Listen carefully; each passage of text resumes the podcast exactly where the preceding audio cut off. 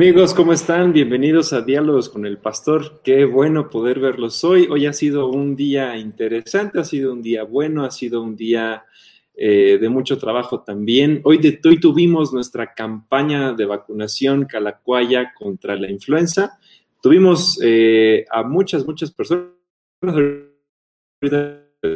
¿Cómo nos hizo? Pero también vamos a darle por acá la bienvenida al Pastor Gilberto, que ya está listo también para pasar un tiempo con nosotros. Y bueno, a ver, a ver, platícanos cómo, qué tal ha estado tu mañana, cómo estuvieron tus reuniones, cómo estuvo también eh, todo lo de la vacuna de la influenza y qué podemos esperar más adelante de, la campaña de Calacuaya se preocupa por tu salud.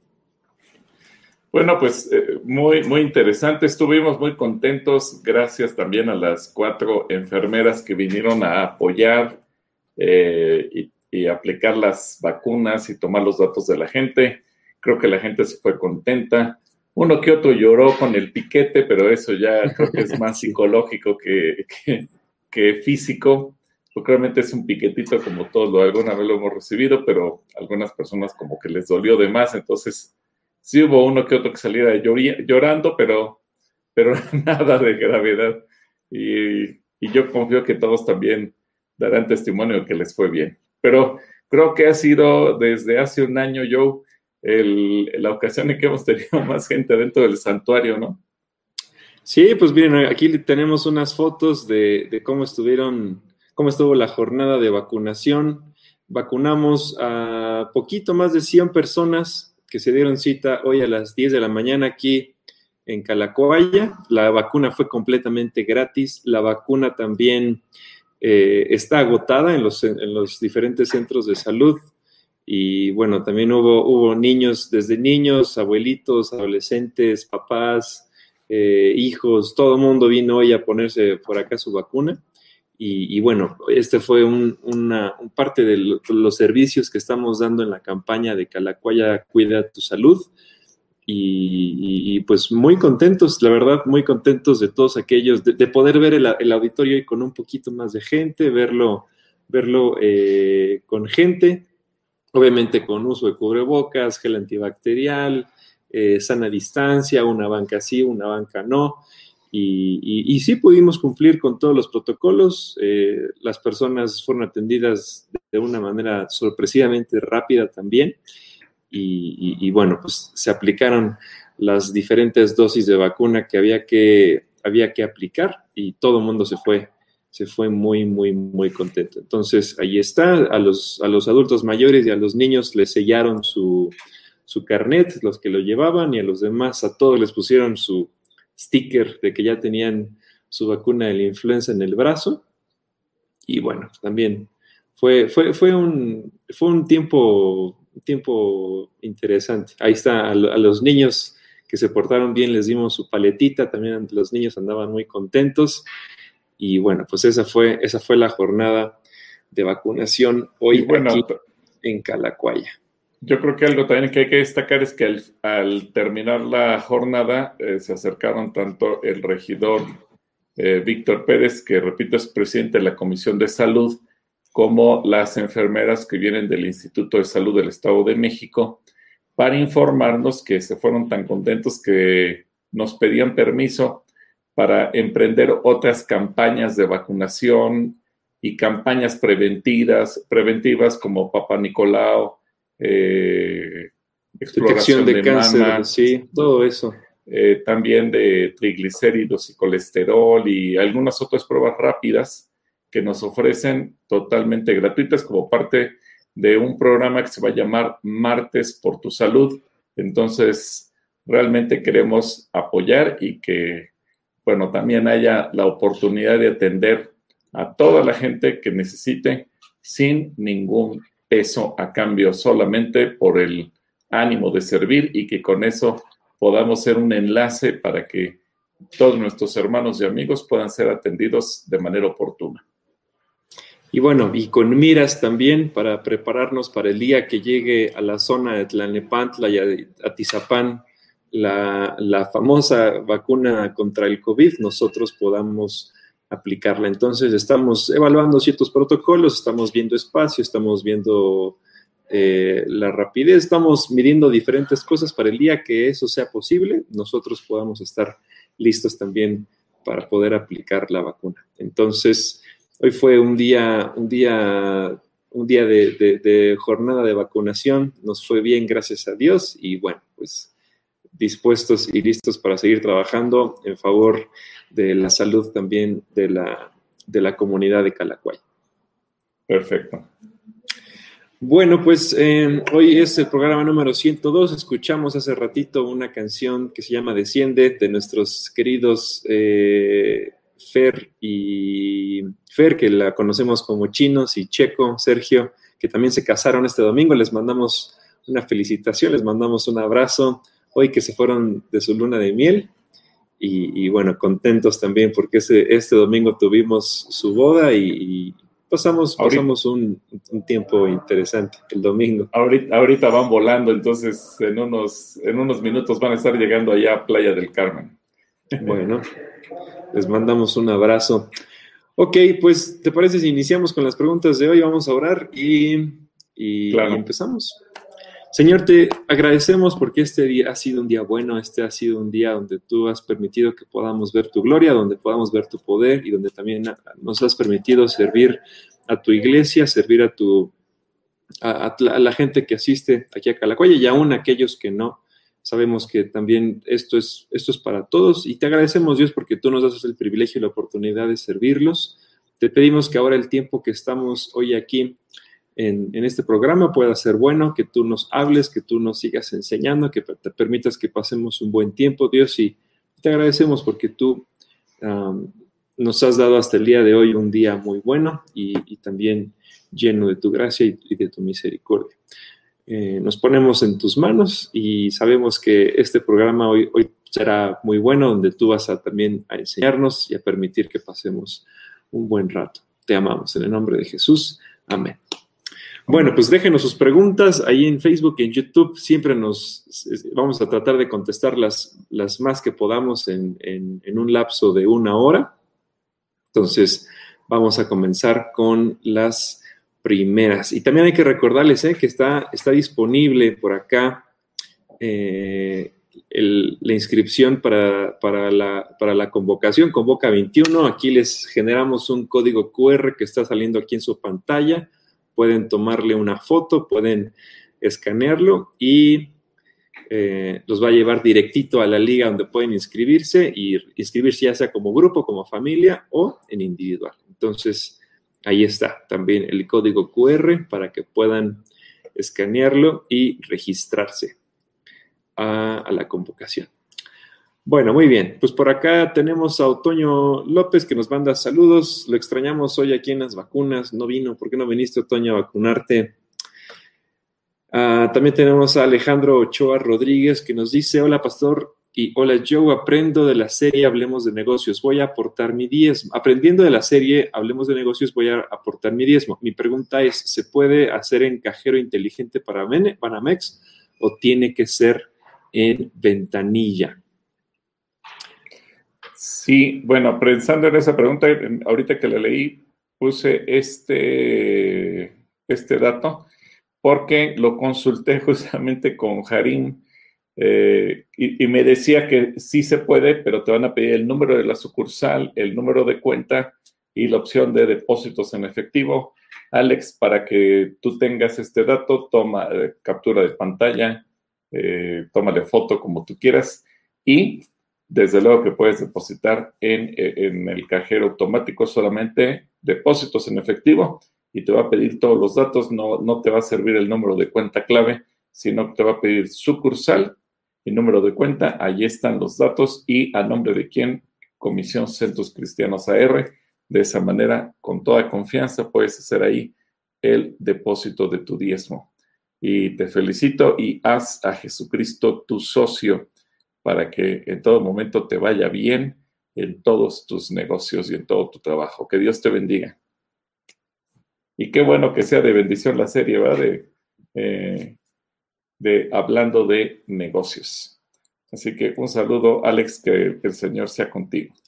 Sí, ha estado bastante interesante, hemos aprendido un montón. Y por cierto, este domingo pudimos aprender de de nuestra invitada Marta, Marta Reyes, eh, pudimos aprender acerca de su negocio y ella como mujer, cómo ha, cómo ha, enfrentado diferentes situaciones, cómo ha hecho para negociar, cuál ha sido la, la, negociación más difícil que ha hecho.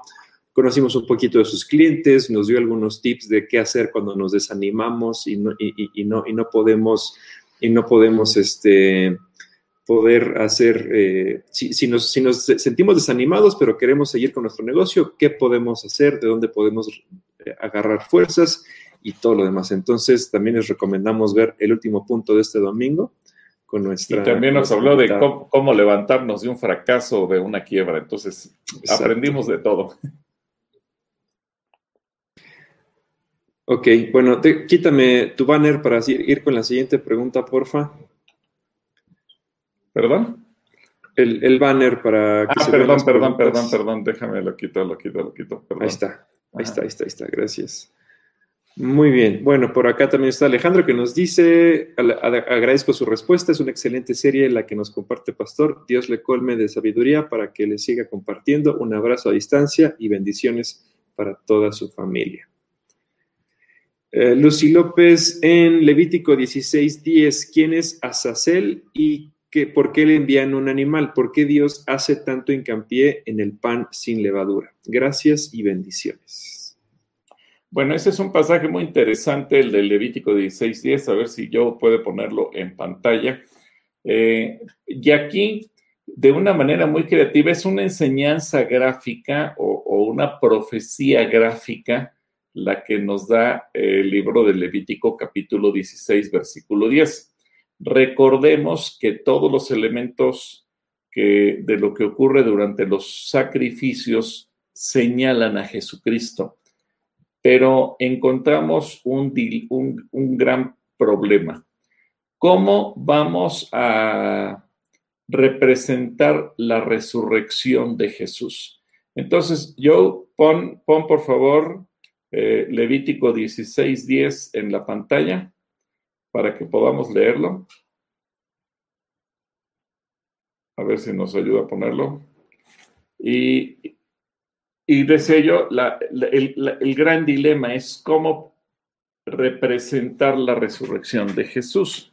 Pero quiero leerlo junto con ustedes para que podamos todos tenerlo ahí a la mano y eso nos permite eh, entender lo que nos está preguntando Lucy López. Es una pregunta muy interesante. Y ahora sí, si lo puedes leer, por favor. Por acá está. Dice, mientras que al macho cabrío que le haya tocado en suerte a Sacelo. Espérame, espérame, espérame. Para que se entienda el contexto, yo pon desde el versículo 7, por favor. Desde el 7. Ok. Está, desde el 7 y Dice así, luego tomará los dos machos cabríos y los ofrecerá al Señor a la entrada del tabernáculo de reunión. Echará suertes sobre los dos machos cabríos, una de ellas por el Señor y la otra por Azazel. Entonces ordenará traer el macho cabrío que le haya tocado en suerte al Señor y lo ofrecerá en expiación mientras que al macho cabrío que lo haya tocado en suerte a Azazel lo presentará vivo delante del Señor para su propia reconciliación sobre él y luego lo soltará en el desierto para que se vaya con Azazel. Ok, bueno, eh, muchas gracias. Azazel representa el pago del pecado. Muchos piensan que es el, el infierno que representa el diablo. Es, y aquí es donde viene la profecía que está de manera gráfica o de una manera, podríamos decir, muy vívida, por el hecho de que cómo representar la muerte y la resurrección de Jesús. Evidentemente que un macho no lo podías resucitar después de haberlo crucificado. Entonces, a través de los dos machos que se presentan aquí, uno era sacrificado por el pecado y el otro se tenía que dejar vivo y enviar al desierto para poder representar la resurrección. Recordemos que Jesús en, la su muerte, en su crucifixión y en todo el proceso que él sigue del juicio, bueno, toma nuestro lugar, nosotros somos juzgados en Él, eh, Jesús es condenado por nosotros, Jesús muere por nosotros, pero después Jesús tiene que resucitar y la resurrección es lo que nos garantiza la victoria.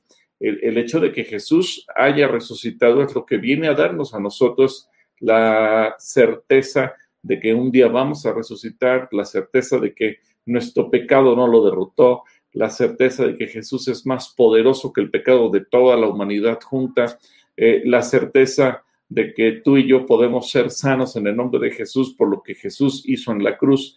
Así que de esa manera se representa tanto la muerte como la resurrección y no quedó nada suelto, porque podríamos preguntarnos, bueno, ok, siempre se habló de proféticamente de Jesús, pero aparte de aquellos momentos en los que eh, se, se dijo verbalmente que tenía que resucitar, ¿en qué momento ocurre esto durante los actos de los sacrificios? Justo aquí lo tenemos, aquí lo tenemos, con un macho que tenía que dejarse vivo y después ser enviado al desierto, ese, ese macho representa a Jesús en su resurrección después del sacrificio en la cruz. Así que una buena pregunta, Lucy, gracias, que Dios te bendiga. Saludos, Lucy, gracias. Te mandamos un saludo. Y Elizabeth Muñoz nos dice, hola, buenas tardes, Dios los bendiga desde Ecatepec. Uh, Celia Gil Escobar, buenas tardes. Me inscribí a Convoca, me llegó el correo, no sé qué hice y se me borró. ¿Qué puedo hacer? Ah, pues puedes volver a entrar a la plataforma Celia, eh, escribir tu correo y, el correo te lo pueden volver a mandar. O dentro de tus correos buscar los, mensajes que borraste y seguramente también por ahí está. Entrar al, correo basura. Sí, a la basura. Ahí, ahí lo puedes encontrar. Roy Durán, amén. Eli Barrera, buenas tardes. Que la paz y la gracia sea sobre ustedes. Saludos y bendiciones. Ofelia Palomino, Elizabeth Nieto desde Cotitlán Izcalli, Ana Karen Navarro, eh, Alejandra Bello nos manda saludos. Hoy me llegaron, me llegó un bloque de saludos. Ah, acá está. Nora Cabrera desde Azcapotzalco, Ciudad de México. Otoño López nos dice, con respecto a Convoca 21, ¿cuál es su comida preferida? A ver, platícanos, ¿cuál es tu comida preferida?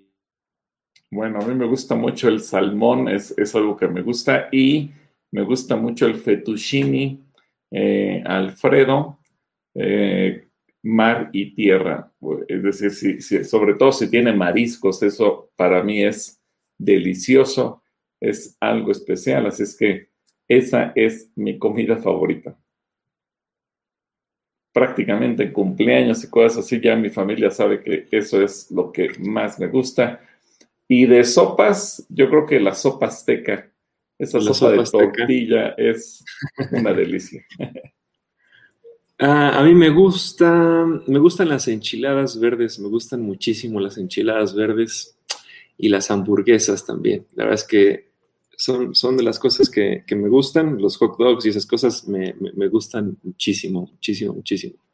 Y sopas, yo no soy tan fan de las sopas, la verdad no, no, no me gustan, pero de vez en cuando un caldo de pollo cuando hace frío, así calientito, con un poco de verduras, eso sí me, me cae bien. Entonces, pues sí, esa es la comida favorita. Y obviamente los tacos y todas las garnachas mexicanas también son, son buenas. A ver que nos platiquen cuál es su comida favorita. Tú que nos estás viendo, escuchando, platícanos cuál es tu comida favorita.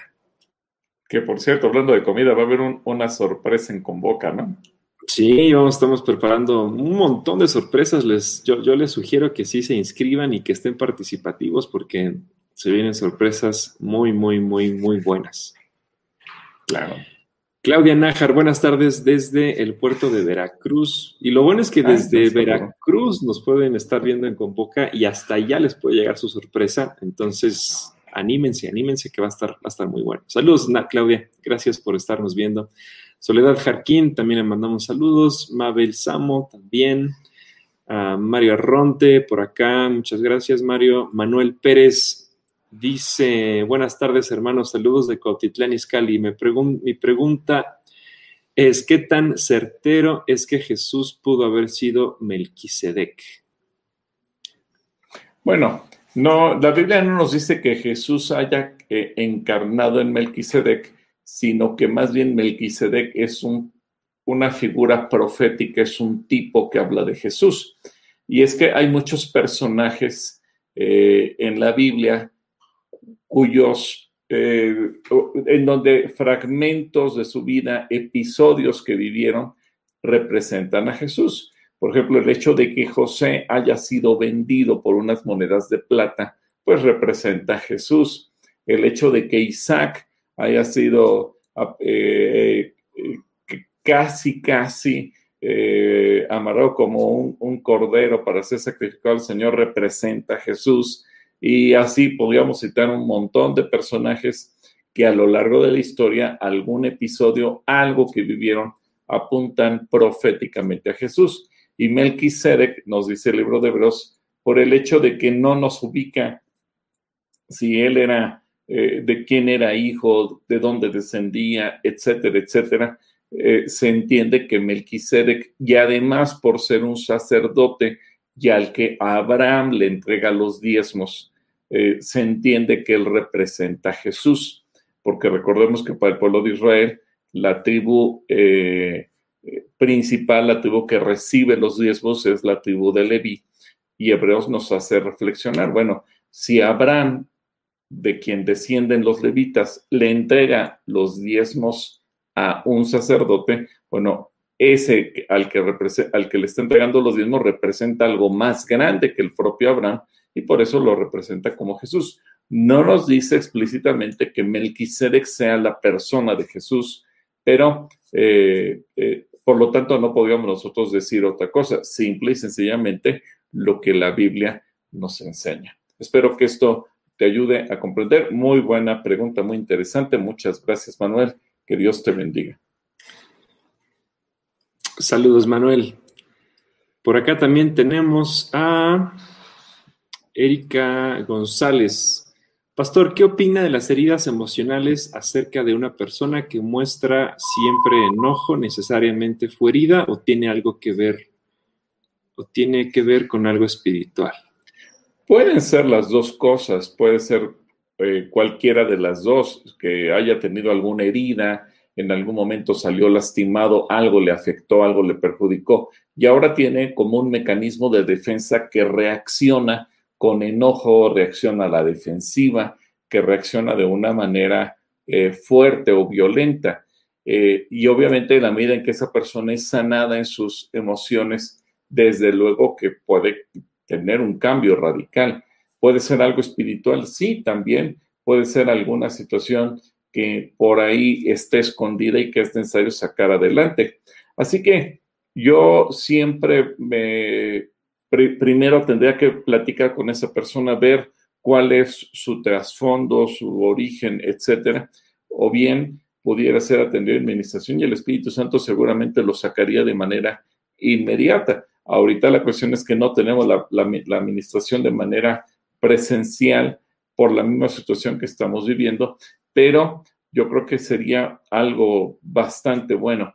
Ahora, eh, si esa persona no es cristiana, yo le recomendaría ir con un eh, psicólogo cristiano y a lo mejor ahí podríamos recomendarle que acudiera con nuestro buen amigo Neftali Castro y entonces él pudiera ayudarle a ir desenredando aquello que trae en su corazón para que pueda ser sanado. Entonces, creo que cualquier ayuda que se le pueda dar a esa persona va a traer sanidad a, su corazón, a sus emociones o aún en su espíritu, si es que tuviera algo eh, que resolver o que sanar y que esté produciendo un descontrol de su carácter o que por qué actúa de una manera tan eh, enojada todo el tiempo. Desde luego que toda ayuda siempre será necesaria. Así que estamos para servirte. Tú dinos si es cristiano, si no es cristiano, para también ver de qué manera nosotros podemos canalizarlo y que reciba la mejor ayuda. Que Dios te bendiga. Ah, saludos, Erika. Eli Barrera dice, ruego, en, ruego su apoyo en oración por la familia Barrera Tapia, falleció el señor Prócoro Barrera Gómez, porque Dios consuele y llega la salvación para toda la familia. Oramos, claro que sí. Vamos a orar. Carolina Palomino, bendiciones, pastor. Y yo, gracias, Carolina, te mandamos saludos y también a toda tu familia. Mario Ron te dice, no hay imagen, has de ser tú, Mayito, porque creo que todos los demás sí, sí nos ven. Ah, bueno, yo estoy monitoreando acá y sí se ve. Blanca Sánchez dice, Dios los bendiga, mi esposo se encuentra grave en el hospital, aunque estamos en oración, mis hijos y yo, constantemente mis hijos me preguntan, ¿por qué si hemos orado desde hace mucho tiempo no han sido respondidas nuestras súplicas? Yo no los he convencido con lo que les digo. ¿Me puede ayudar hablando con ellos? Los estamos viendo. Ah, pues un saludo a los hijos de Blanca. A ver, ¿qué, podemos decirle a sus, a sus hijitos, que no sé cuántos sean ni de qué edad, pero ¿qué les podemos decir? Bueno, evidentemente que Dios nos escucha, Blanca, y todos tus hijos que nos están viendo y escuchando en ese momento. En ocasiones nosotros quisiéramos tener una respuesta inmediata y recordemos que Muchas veces Dios permite que sucedan determinados procesos en nuestra vida también para que nuestra fe se fortalezca. A veces estamos pasando por un momento de prueba y a nadie nos gusta pasar por ese momento de prueba. Lo importante es que la fe no se desmorone. Eh, recordemos la parábola de la viuda y el juez injusto, cómo el Señor Jesucristo nos motiva a permanecer constantemente en oración, a no desanimarnos y, él dice, así como esta mujer iba con el juez y todos los días le pedía que hiciera justicia, ustedes tienen que mantenerse de la misma manera conectados en oración. Y termina esa parábola diciendo, y cuando venga el Hijo del Hombre, encontrará fe en la tierra, porque a veces es fácil decir que creemos o, llamarnos cristianos cuando todo ocurre de inmediato, cuando hoy oré y hoy mismo o a más tardar mañana ya tengo la respuesta. Lo complicado de mantener la fe es cuando aparentemente no hay respuesta al momento eh, siguiente y entonces eso pone a prueba mi capacidad de creer, mi perseverancia, insistir en oración, que no voy a bajar la guardia, que no me voy a desanimar, que no voy a tirar la toalla, que no voy a decir, al fin y al cabo esto no sirve de nada, Dios no me oye. No, es ahí donde se pone a prueba nuestro ánimo, nuestra constancia, nuestra persistencia, nuestra perseverancia, todo lo que hay dentro de nosotros.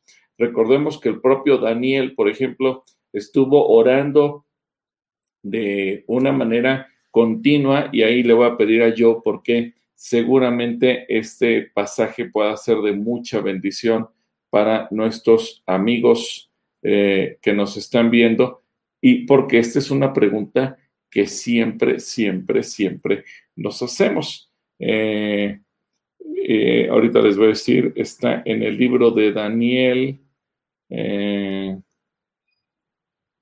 es en el capítulo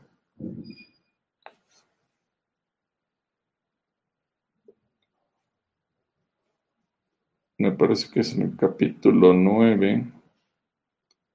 Ahorita les digo exactamente. Y para que ustedes puedan tener ánimo.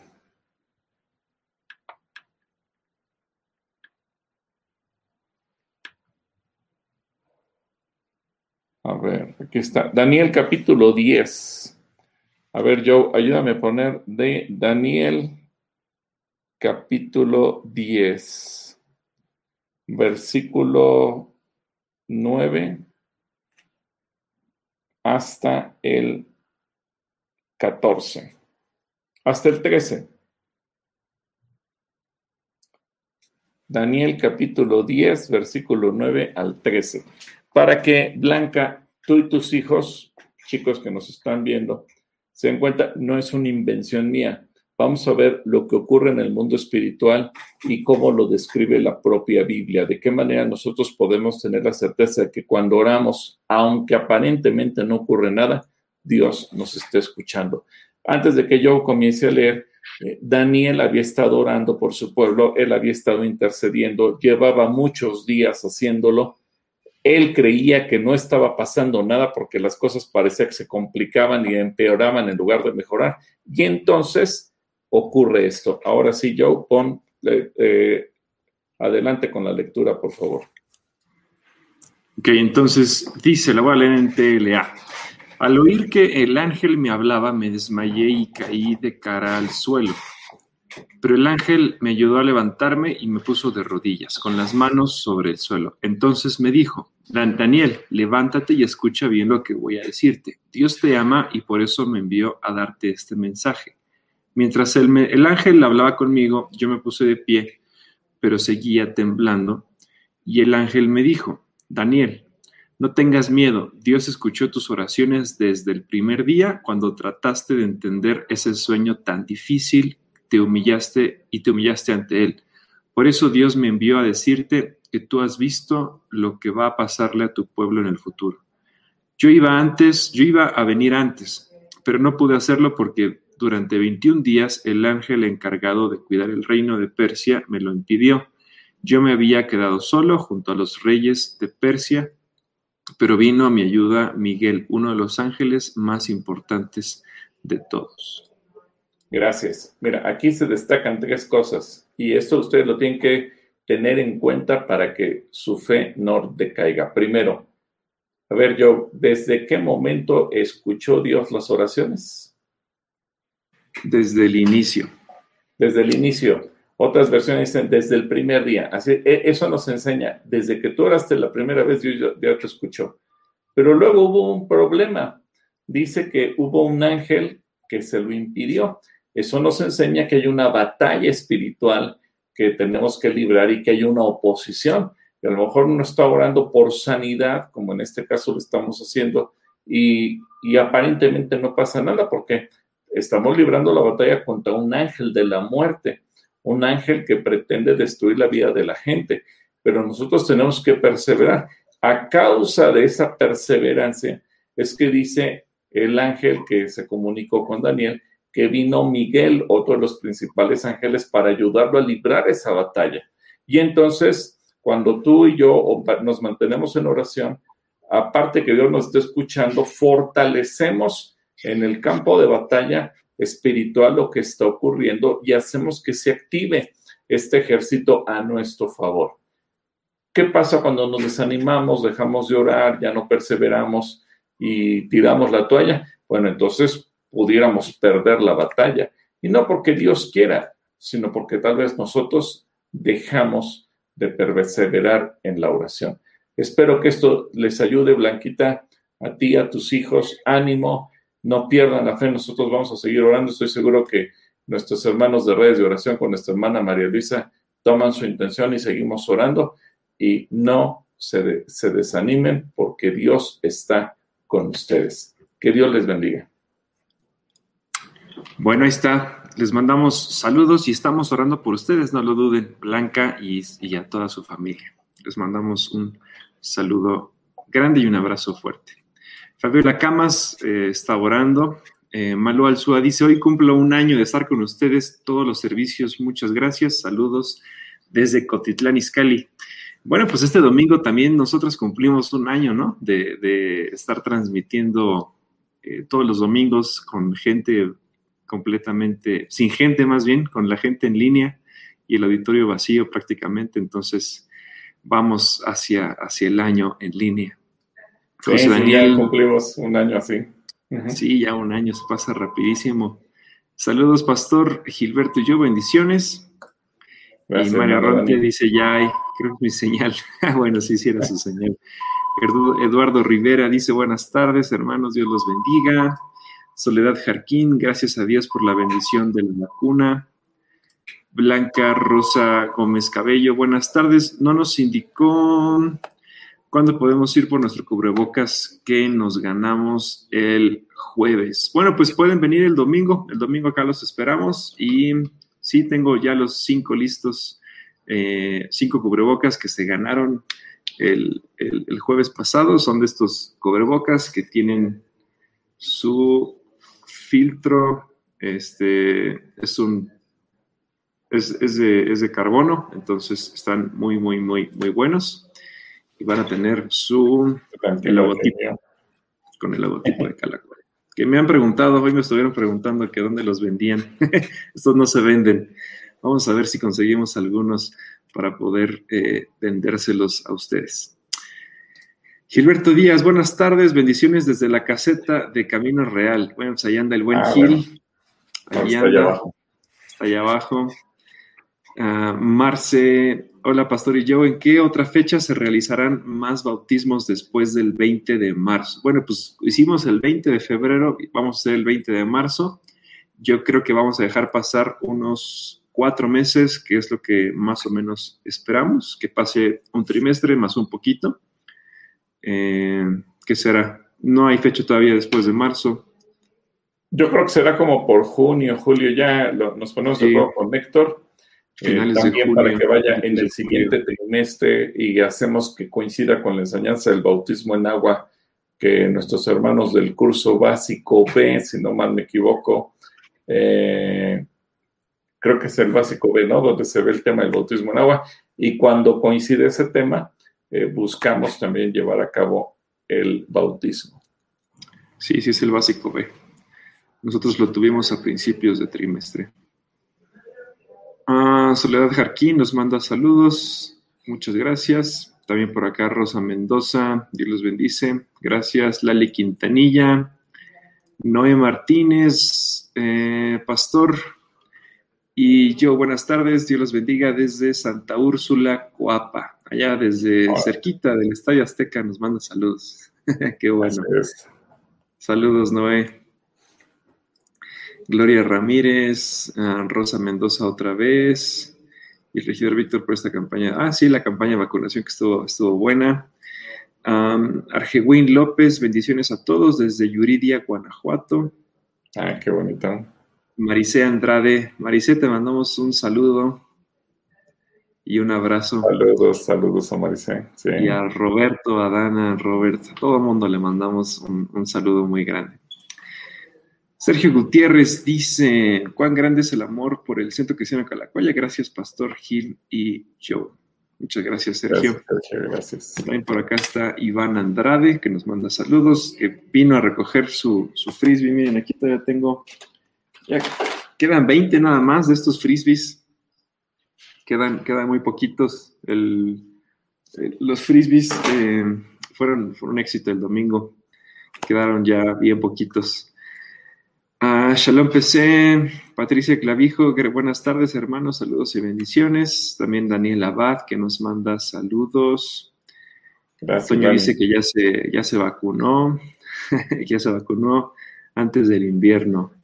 Daniel Abad, eh, reciban saludos de parte del grupo de porteros anfitriones. Um, saludos a todos. Saludos. Uh, Manuel Súa también por acá nos manda saludos. Me siento, ah, oración por mí, me siento con ganas de salir, me desespero. Ay, es que a veces sí es bien desesperante poder estar encerrado. Sí, uno a veces sí necesita cambiar de aire un poquito. Estamos orando por ti, Malú. Cruz González, Dios los bendiga, muchas gracias. Y dice, Pastor Gilberto, la forma en la que concibió Tamar, hija hijo de su suegro Judá, lo puede considerar como un negocio o un engaño. En Génesis 38, del 15 al 26. A ver, ¿puedes poner ese texto? Ese texto, fíjense bien, estuvimos a punto de considerarlo para la calateria del domingo pasado, pero la cuestión es que eh, más bien lo que Tamar estaba buscando era eh, evidenciar que su, que su suegro había fallado al compromiso de la redención. Eh, pero quien decide tomarla a ella como si fuera una prostituta fue él. Y obviamente ella le siguió el juego para, pero se fueron dando las circunstancias. Entonces, yo quisiera que, que ahorita que yo lo ponga, leemos el pasaje. Muy buena pregunta, porque sí, Rosa, lo consideramos como una posibilidad de, respuesta para la calatrivia, dado que era qué mujer fue tan hábil y astuta que supo negociar y quedó embarazada. Si quieres leerlo, por favor, Joe. Dice, cuando Judá vio a una mujer con la cara cubierta, no se imaginó que se trataba de su nuera. Más bien, pensando que era una prostituta, se acercó a ella y le propuso, oye, ¿me dejarías acostarme contigo? Ella contestó, suponiendo que te deje, ¿qué me darás a cambio? Te mandaré uno de mis cabritos, respondió Judá. Acepto, dijo ella, solo si me dejas algo tuyo como garantía de que me pagarás. ¿Y qué quieres que te deje? preguntó Judá. Pues déjame tu sello con todo y cordón y la vara que llevas en la mano, respondió ella. Judá aceptó sus condiciones y tuvo relaciones sexuales con ella y quedó embarazada. Tan pronto como Judá se marchó, ella se quitó el velo y volvió a ponerse las ropas de luto. Más tarde, cuando Judá mandó a su amigo Ira para entregar el cabrito y recoger lo que le había dejado a Tamar, su amigo ya no la encontró. Entonces les preguntó a los que vivían ahí, ¿dónde está la prostituta que acostumbra sentarse junto al camino de Enaim? Ellos contestaron, aquí nunca ha habido una prostituta. Mi amigo de, el amigo de Judá regresó y le dijo, no encontré a esa mujer. Los de ese lugar me aseguran que allí no ha habido ninguna prostituta. Judá respondió, pues que se quede con todo.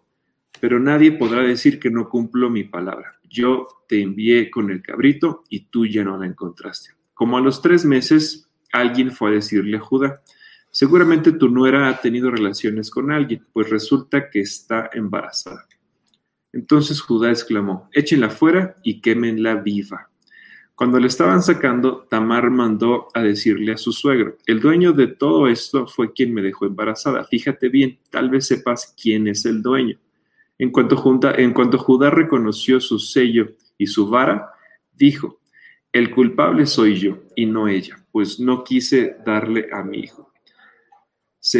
a mi hijo Selah como esposo. Y nunca más Judá volvió a tener relaciones sexuales con Tamar. Gracias. Si te das cuenta, entonces, fueron circunstancias que se dieron. Ella lo que quería era reclamar por qué razón no había sido redimida como la costumbre de la redención cuando muere el esposo, eh, cosa que Judá no quiso hacer con su hijo eh, Sala. Y finalmente, pues él, cree, ella la toma ella como si fuera una prostituta pero ella no, no, no se ofreció como tal. Él así lo interpretó, ella hábilmente le sigue el juego y al quedar embarazada, es más, porque ella lo primero que hace es asegurarse de que le deje objetos tan personales que le puedan proteger en caso de cualquier cosa y le funcionó perfectamente bien la movida y al final queda embarazada y Judá termina reconociendo, el culpable soy yo, ella es inocente. ¿Por qué? Pues porque ella realmente actuó con, yo diría que con sabiduría. Ella no iba por ello, simplemente ella lo que quería era ser redimida, pero al no ser redimida, se dieron las condiciones que a ella la favorecen. En cierta manera sí es una negociación, porque si te das cuenta, ella obtuvo el hijo. Segundo, ella eh, comprobó que Judá era el padre y de alguna manera actuó de una forma tan inteligente que ese hijo que nació fue eh, considerado como parte de las, bueno, de los descendientes de las tribus de Israel. De hecho, de ahí viene Jesús. O sea, curiosamente de esa negociación viene el Señor Jesucristo. Así que no fue un engaño como tal. Eh, podemos pensar en una negociación eh, desde el punto de vista en que ella inmediatamente pensó, sí, pero ¿qué recibo a cambio? Y entonces es el principio de lo que hemos venido viendo en estos domingos, lo que es una negociación efectiva. Muy buena pregunta y qué bueno que te fijaste en ese detalle, Rosa me gustó mucho que lo hayas tomado en cuenta. Es más, si lo hubiéramos considerado en la pregunta de este domingo, yo creo que nadie dio esto como respuesta, ¿no? Todos se fueron con la idea de Ana, pero nadie pensó en Tamar. Sí, todo el mundo se fue con Ana. Y bien, bien, bien poquitas personas también dijeron de Raquel, pero nadie pensó en Tamar. Hasta, hasta nuestra querida eh, Soledad. Soledad Jarquín, que siempre, que siempre contesta correcto, ahora, ahora se equivocó. Pero bueno, también era, era una pregunta muy, muy probable. Lex López nos dice una pregunta. Yo quisiera saber por qué cuando me quiero acercar de nuevo a el camino vuelvo a, y volver a los brazos de papá pareciera que todo se vuelve en contra, en mi contra, pierdo mi trabajo y, y llegan los problemas en casa. Bueno, porque obviamente hay alguien, Lex, que no, no quiere que tú estés cerca de Dios e inmediatamente van a venir las, las aflicciones. Recuerda lo que dice la parábola del sembrador, justamente cuando uno se acerca a Dios y vienen las pruebas y vienen las tribulaciones y vienen los conflictos, y eso muchas veces hace que una persona termine alejada de Dios. Jesús lo advierte, que podemos recibir la palabra con gozo, con alegría, contentos, pero cuando vienen las pruebas, cuando vienen las tribulaciones, cuando viene la persecución, pues obviamente mucha gente termina desanimándose. Ahora, no eres el único. Muchas veces llegar a Cristo representa una batalla y por eso Jesucristo también dice que el reino de los cielos sufre violencia. Y esto que tú estás viviendo, Lex, es esa violencia pero para que tengas ánimo, Jesús dice que los valientes son los que arrebatan el reino. Así que Lex tienes que ser valiente y no importa lo que suceda, tú tienes que decir, yo me aferro a los brazos de Jesús, pase lo que pase. Jesús es más importante que un trabajo, Jesús es más importante que cualquier problema, Jesús es más importante que cualquier cosa que se pueda vivir y yo te garantizo que pasando ese momento crítico estarás completamente en bendición. Esto se me figura un poco para ponerte un ejemplo como cuando uno está en el mar y te quieres meter a nadar, pero las olas continuamente te están golpeando y te regresan a la orilla. Y obviamente uno tiene miedo de irse más allá porque vas a chocar con una ola. Pero ¿qué pasa cuando ya lograste brincar eh, el nivel de donde rompen las olas? Entonces ya estás en el mar tranquilo y puedes avanzar sin problema. Exactamente este es el punto. Cuando tú despegas en la vida cristiana, digamos que ese rompeolas va a ser el punto en donde algo va a tratar de obstaculizar tu fe, tu caminar, pero una vez que lo lograste brincar, entonces el Señor te lleva por otro camino. Ánimo, Lex, que Dios te bendiga. Celia Escobar también nos manda saludos. Eh, Godínez Chávez, Azucena Alejandra, Elizabeth Fernández Romero. Ah, y José Torres, mira, Pepe Towers, que por cierto él va a estar el próximo, el próximo domingo en Hablemos de Negocios en la tarde, entonces no se lo pierdan. Él dice, a mí me gustan los tuétanos y los tacos de tripa. Ah, bueno, vamos a invitarle unos tacos de tuétano al joven Pepe. Vamos a traer unos ricos taquitos de tuétano con tripa. Eh, Alilia Sánchez dice, la milanesa con ensalada, papas y guacamole. Ándale, suena, suena rico. Ya me está dando hambre y apenas comimos. Eh, Malú Alzúa dice, me gustan las milanesas con ajonjolí. Me llevan dos personas que le gustan las milanesas. Tres, eh. porque dice, prefiero las milanesas otoño. Clara Rocha dice, hola, yo llamado Gil, podría agregar a los gustos culinarios de Gil los postres en general y el pan. Ah, De yo la comida asiática. Ah, mira, así, ayer, ayer comimos sushi, por cierto. Bueno, ah, aprovechando que Clarita está en línea, que nos diga quién va a ser su invitada de este jueves también para que la gente sepa. Es invitado este jueves. Ah, invitado, este, este, jueves, sí, tenemos eh, eh, que ella nos diga, pero si tú quieres abrir un negocio, tienes uno y quieres saber cómo puedes mejorar, este invitado eh, te va a dar muy buenos consejos. Ok. Carolina Palomino dice los tacos de pastor. Y es que en, Azcapotzalco deben de vender buenos tacos. Claro, yo no puedo comer de esos porque soy, soy alérgico y mi religión me lo prohíbe. no es cierto. Pero ya, ya hay de pollo, hay de soya, hay de verduras, hay de res también, hay, hay, hay, de todo. Eh, Gloria Ramírez dice saludos cordiales. Sergio Bautista dice, perdón hermanos, si ya estoy inscrito y me dio un registro, ¿cuál va a ser la forma de entrar a la convocación? Bueno, les vamos a mandar el link al mismo correo que ustedes ya registraron, ahí les va a llegar el link, eh, pero también la misma página donde se inscribieron se va a convertir en la transmisión más adelante. Entonces, no se preocupen por eso. Mercedes dice, he escuchado muchas opiniones con respecto a la vacuna y es por ello que algunos hermanos no se quieren vacunar. ¿Qué dice Dios al respecto? Ya que dicen que esa vacuna les va a traer daño a su cuerpo. Mi esposo, mi mamita Guillermina y yo ya nos vacunamos. Pues qué bueno que ya se vacunaron. Ya se vacunaron del COVID o de cuál otra, o de la influenza. Yo creo que a veces la gente le tiene mucho miedo porque por ejemplo, yo encontré que de la influenza algunos le tienen miedo a las reacciones, a la fiebre, etcétera. Pero si ustedes se acuerdan, todos los que aquí hemos sido padres de familia, llevamos a vacunar a nuestros bebitos, eh, siempre el, médico o la doctora, lo que hayas llevado tú a tus, a tus bebés, siempre te decía, después de la vacuna le va a dar un baño, en agua tibia y dele un tempra o un desenfriolito de manera preventiva, porque lo más probable es que le dé fiebre o le, o le duela su, cuerpecito, entonces hay que tomarlo de manera preventiva. Y a lo mejor lo hacíamos con el bebé pensando en que pues, le va a hacer bien, pero a veces cuando pensamos en nosotros mismos, no pensamos en el bien que nos va a traer, sino más bien somos medios miedosos y entonces no nos queremos poner la vacuna. Si ese es el miedo, Acuérdate lo que dice el Señor, esfuérzate y sé valiente, no tengas miedo.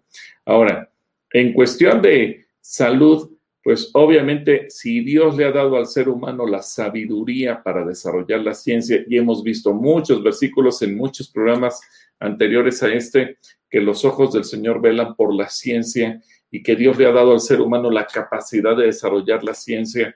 Y gracias a las vacunas es que hay enfermedades que se han detenido de la faz de la tierra, pues es obvio que estas vacunas van a traer el bien. Miren, hay mucha gente que me dice, no me voy a vacunar eh, contra COVID. Bueno, esa gente va prefiere vivir en el, en el riesgo constante. La propia Organización Mundial de la Salud dice que para que funcione la vacuna tenemos que estar vacunada la población por lo menos en un 70%. Y, y si no, bueno, los que estemos vacunados vamos a, ser libres de contagio, pero pudiéramos ser portadores del virus por nuestro respirar, en la saliva, en lo que sea. Y entonces cualquier persona que no esté contagiada se va a estar contagiando constantemente. Y eso lo único que va a traer es que la gente que nunca se, nunca se vacune siempre va a estar expuesta al, virus, por lo tanto no, no va a poder volver a la vida normal, no se va a poder congregar, no va a poder ir a un restaurante, a un lugar público, a subirse un avión, sin el miedo de contagiarse por el riesgo que va a tener. Quiero poner un ejemplo. Hay enfermedades que se creían erradicadas de la faz de la Tierra, como la poliomielitis, la tuberculosis, la viruela y muchas otras más. ¿Por qué? Pues porque ya habían desaparecido gracias a las vacunas. De repente hubo modas en, en Europa de gente que no quería vacunarse eh, esto lo comenzaron un grupo de veganos. Ahora, no quiero decir que ser vegano sea malo, no me vayan a malinterpretar, pero un grupo de veganos en Europa, propiamente en Alemania, comenzaron con esta onda de que, pues, si todo era natural, fuera vacunas. Y los hijos de ese grupo o de esos grupos decían que nunca los iban a vacunar, nunca los vacunaron.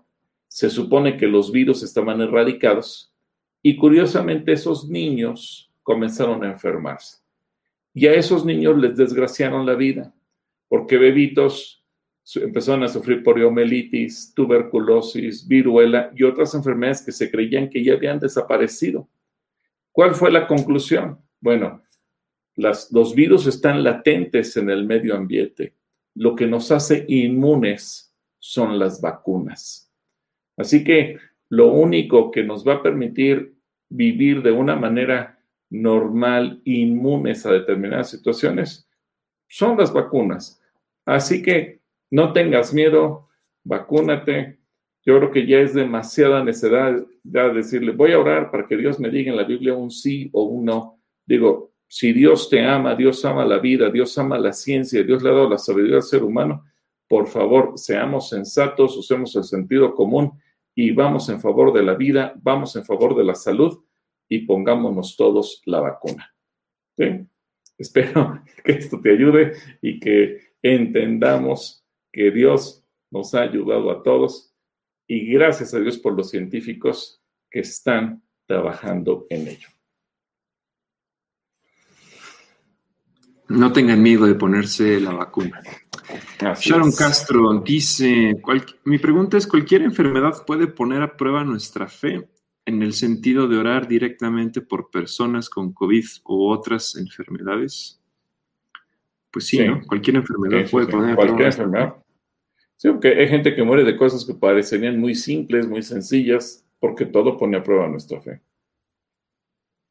Saludos a Sharon, que por ejemplo Sharon fue una de las que hoy se vino a vacunar hoy contra la influenza. Saludos, Sharon. Saludos a Susi. Cristina Méndez dice, súper intenso el testimonio y además las preguntas muy certeras para la hermana que ahora su hobby es el golf.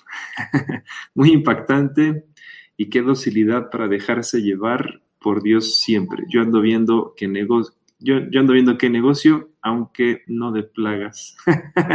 Gracias, pastor, y qué bendición. No, Cristina, tú puedes encontrar cualquier otro negocio, no tiene que ser ese. Tú puedes encontrar tu oportunidad. Ah, por acá está Graciela Mendoza que nos pregunta, ¿cuál es la intención de Dios de ser tan repetitivo en los libros de Levítico y Números? Buena pregunta. ¿Cuál es la intención de ser tan... Bueno, yo te recomiendo, Graciela, que leas eh, en el formato que hemos seguido en este año, porque ahí justamente se fueron agrupando por temas eh, estos libros y eso te va a permitir entender mejor. Obviamente cada uno de los libros tiene su propósito. El libro de números eh, nos va ubicando dentro del contexto de lo que es el pueblo de Israel. Eh, el libro de Levítico nos habla mucho acerca de todo lo que es el pecado, los sacrificios y demás, y va normando la, el estilo de vida de los israelitas, que cuando uno lo piensa y lo medita, te das cuenta que también lo que Dios pretende es normar nuestra propia vida, la de los cristianos el día de hoy. Me gustó mucho, por ejemplo, la reflexión de ayer, ¿qué hacer en caso de? Porque hay preguntas que siempre nos hacemos. ¿Y si sucede este, qué hacemos? Bueno, la Biblia tiene una respuesta para cada cosa. Así que, Graciela, si tú utilizas el sistema de lectura, te vas a dar cuenta que para cada día el tema que le corresponde y que va llevando una secuencia, eh, te va a hablar, te va a enseñar, te va a ministrar y va a responder muchas de tus preguntas. Yo te animo a que lo hagas. Descárgalo en YouVersion y seguramente vas a ser grandemente bendecida. No importa que vayamos hoy en el 16 de marzo, el, el calendario o el plan de lectura tú lo puedes iniciar el día que quieras y es muy amigable, muy ligero, muy fácil y te garantizo que no te costará ningún trabajo eh, eh, ir, avanzando en él y comprendiéndolo. Un saludo, Graciela. Un saludo a Graciela. Por acá también Mari Rodríguez. Me gustaría saber su opinión acerca del coronavirus, ya que algunas personas que lo han padecido, tanto creyentes como no creyentes, lo han descrito más como una lucha espiritual que respiratoria. Pues bueno, yo creo que la lucha espiritual se da porque la gente se siente cerca de la muerte. Y eso yo creo que, aunque no sea un creyente, va a reconocer que es una lucha por la vida. Y evidentemente sabemos que Jesús vino a darnos vida, pero Satanás, Jesucristo nos enseña, Satanás viene a robar, a matar y a destruir. Entonces, toda persona que, que enfrenta esto, ve tan cerca la muerte que por eso lo interpreta como una lucha espiritual. Es cierto, el problema es físico, pero ese deterioro físico, ese deterioro en la oxigenación, ese deterioro en los pulmones, ese deterioro en la presión arterial, eh, a través de la fiebre, del dolor de huesos, de cuerpo, etcétera, pues obviamente hace que la gente cada vez se sienta más cerca de la muerte. Por eso es que lo se interpreta como una lucha espiritual. Ahora, evidentemente que al estar en juego la vida de una persona y estás en una guerra contra alguien que le quiere arrebatar la vida y mantener la vida, esa guerra es una guerra espiritual. Yo sé que Dios en su misericordia, como Jesucristo dice que Él es bueno con, con justos y con injustos, con creyentes y con no creyentes, por eso es que mucha gente, aún sin ser creyente, la ha librado por la misericordia de Dios, que es buena para con todos. Sí, creo que yo ibas a decir tú algo también. Sí, que todas las personas con las que hemos platicado, eh, o en su mayoría, han tenido también esta lucha respiratoria, ¿no? Eh, batallan con el oxígeno, batallan con otras cosas, pero sí, lo que acabas de hablar también es muy cierto. Bueno, eh, saludos, Mari.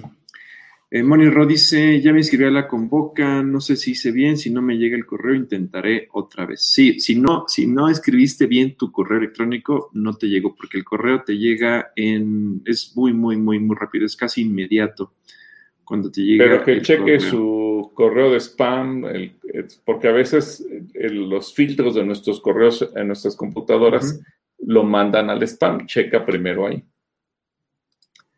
Mercedes Mantecón, mi hijo que le dio diabetes tipo 1 y muy chico me preguntó si Dios lo castiga. Ya no supe qué decirle. No, no es un castigo. Eh, yo creo que ahí más bien tendríamos que ver, bueno, cuáles fueron las causas de la diabetes.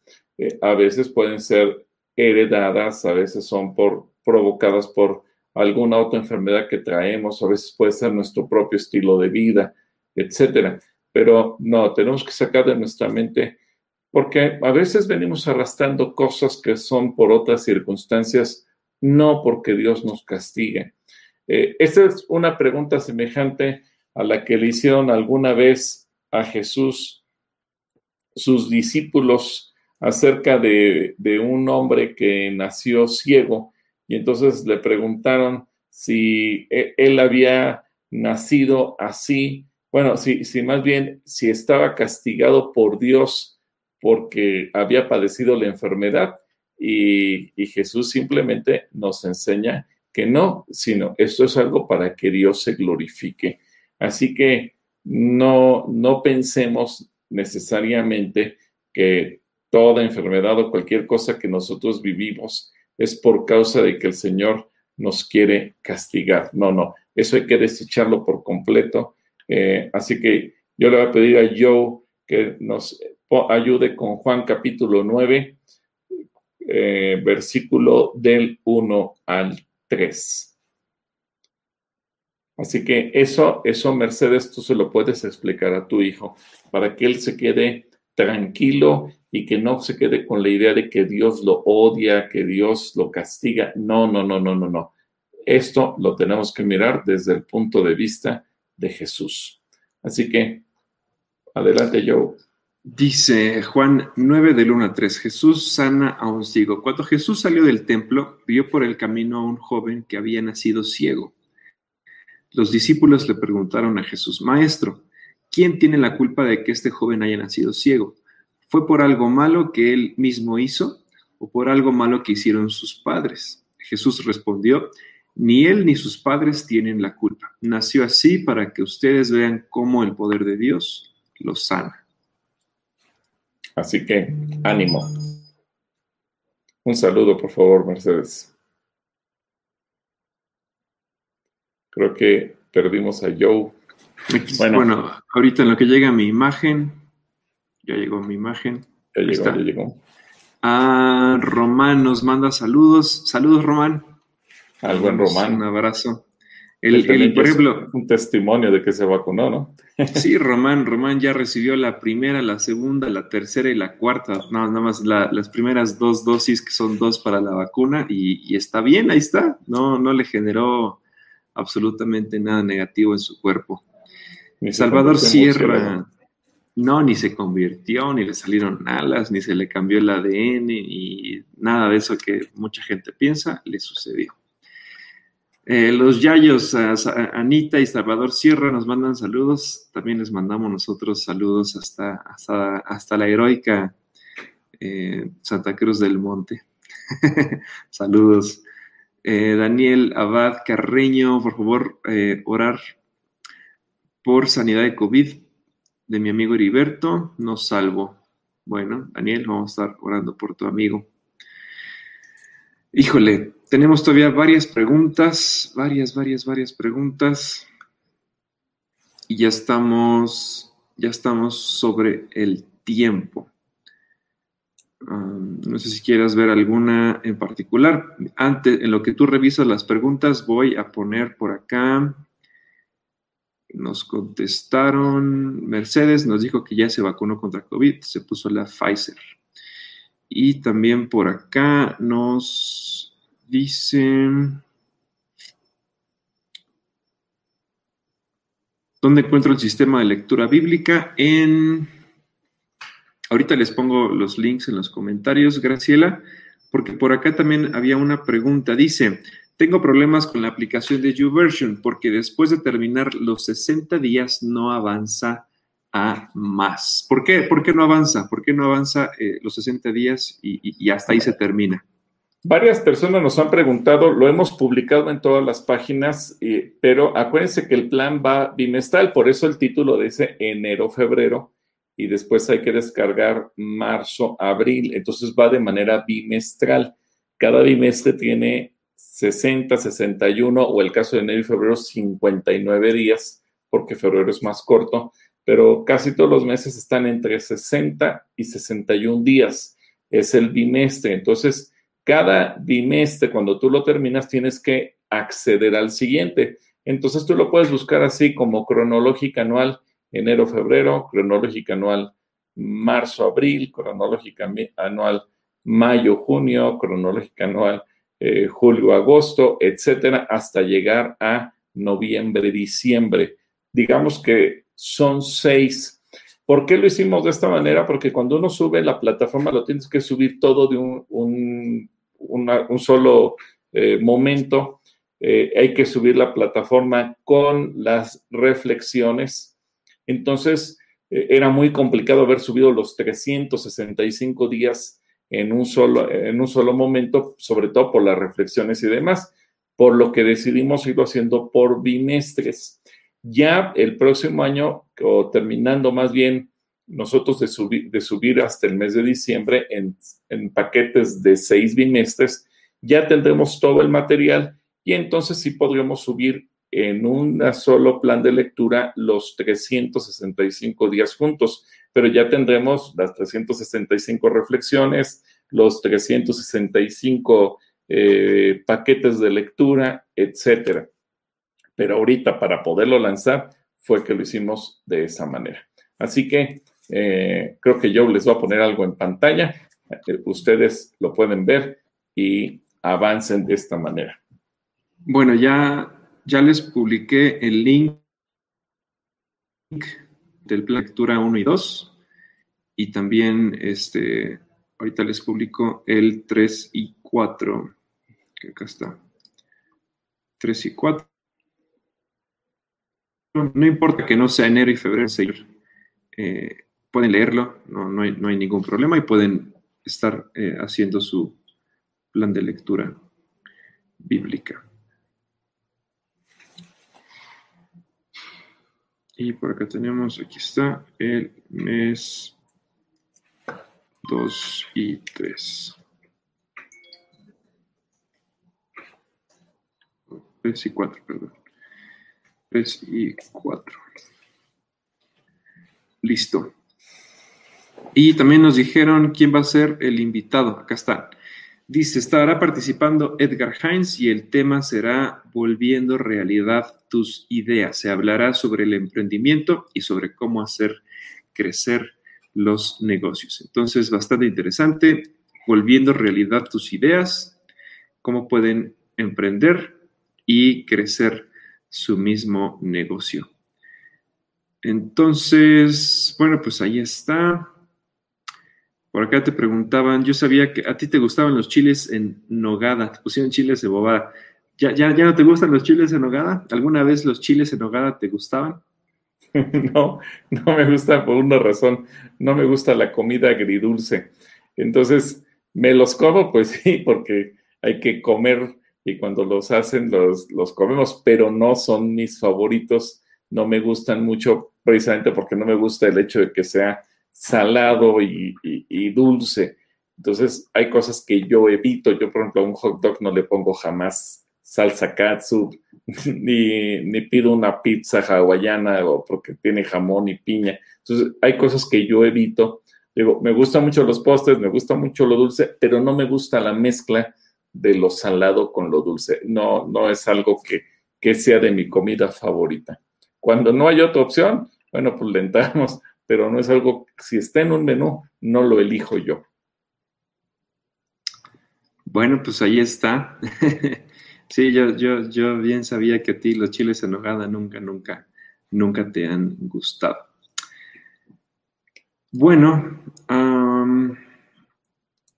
no sé qué otra. Mira, aquí hay una pregunta, interesante de Eduardo Rivera. Si quieres, si quieres leerla.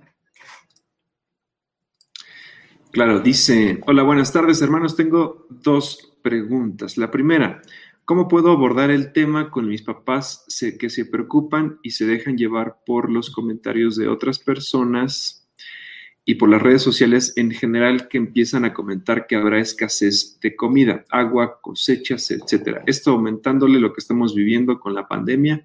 ¿Cómo hacerles entender que Dios quiere lo mejor para nosotros y que siempre nos bendecirá en todos los aspectos de nuestra vida y economía?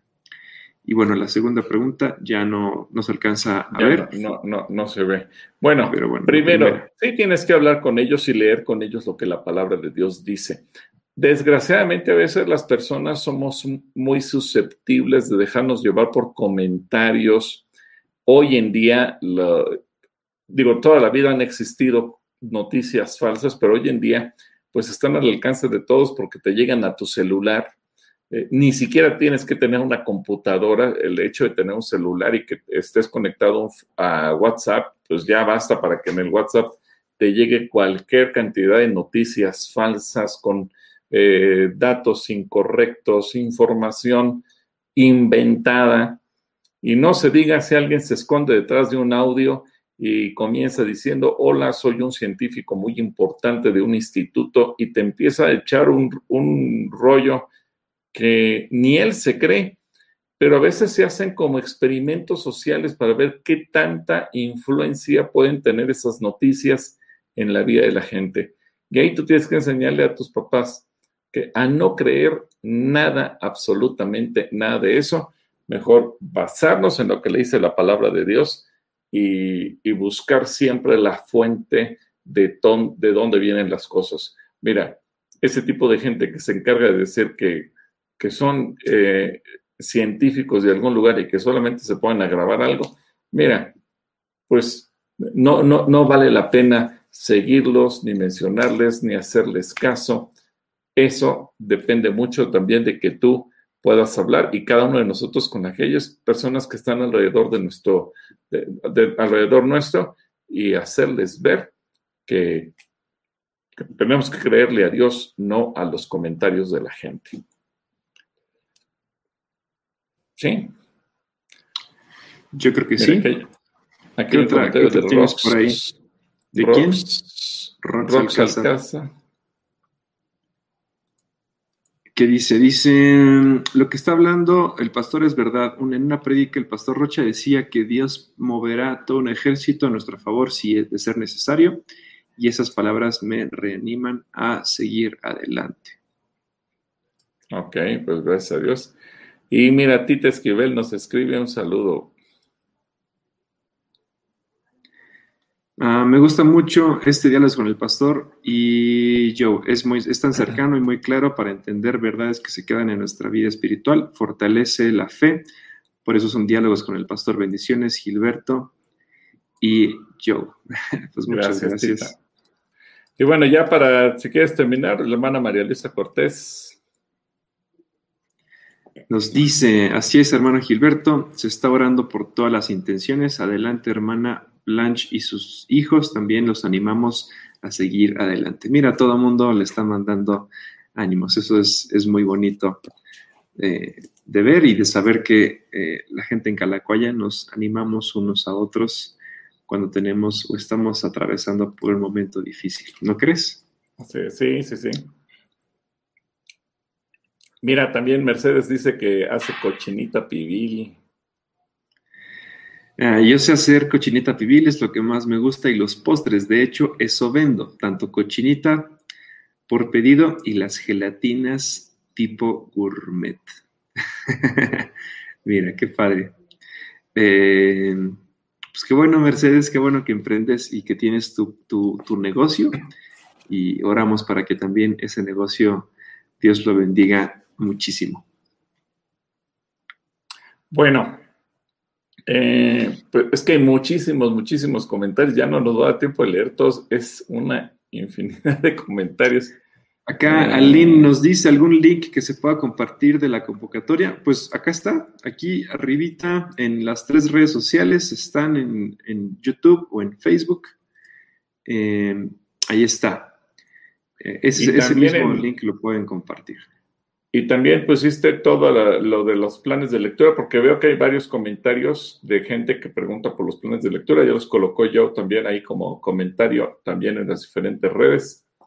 Y bueno, pues yo personalmente les agradezco junto con yo porque nos mandan tantas y tantas y tantos comentarios. Quisiéramos leerlos todos. No nos dio tiempo de, de leerlos, pero bueno, no crean que es por descortesía. No, no, no nos da mucho gusto. Ustedes hacen el programa con sus preguntas, pero no siempre tenemos oportunidad de leerlas todas. Eh, hemos hecho un par de programas históricos donde sí lo leemos todo, pero la mayor parte no nos alcanza. Entonces, perdónenos a tiempo. por eso. Perdónenos por ello. Pero gracias por escribir, por mandarlo, porque ustedes lo hacen ameno. Las preguntas nos hacen pensar, reflexionar y aprender. Gracias a todos ustedes. Pues vamos a terminar orando, ¿qué te parece? Sí, oramos. Pues Señor, yo te doy gracias por cada persona que está conectada, que ha escrito algún comentario, alguna pregunta, algún testimonio o alguna intención de oración, especialmente aquellos que están clamando a ti por sanidad. Gracias también por el apoyo de toda la gente que se suma a la intercesión, por mis hermanos de redes de oración pero sobre todo Dios, porque tú siempre tienes tu oído atento a lo que nosotros te decimos, a lo que te pedimos, a lo que tú haces. Y ruego, Señor, que tú intervengas y que podamos ver tu gloria. Que aún aquellos que tienen enfermedades de que nacieron, desde que eran pequeños, aún aquellos que han creído que es un castigo divino, aún aquellos que han estado desanimados, Dios, que puedan ver tu mano poderosa y podamos pronto escuchar testimonios de lo grande, hermoso y poderoso que tú eres y cuánto tú nos amas. En el nombre poderoso de Cristo Jesús sea tu bendición en cada persona que en este momento nos ha estado viendo y escuchando y tú bendigas cada hogar, cada familia en Cristo Jesús. Amén. Amén. Bueno, pues eh, Sí, escríbase a Convoca. Nos vemos el jueves en Diálogos con el Pastor. Les mandamos un abrazo, pórtense bien, por favor. Y bueno, pues ahí estamos pendientes de cualquier, de cualquier otro comentario. Dios les bendiga, nos vemos. Chao.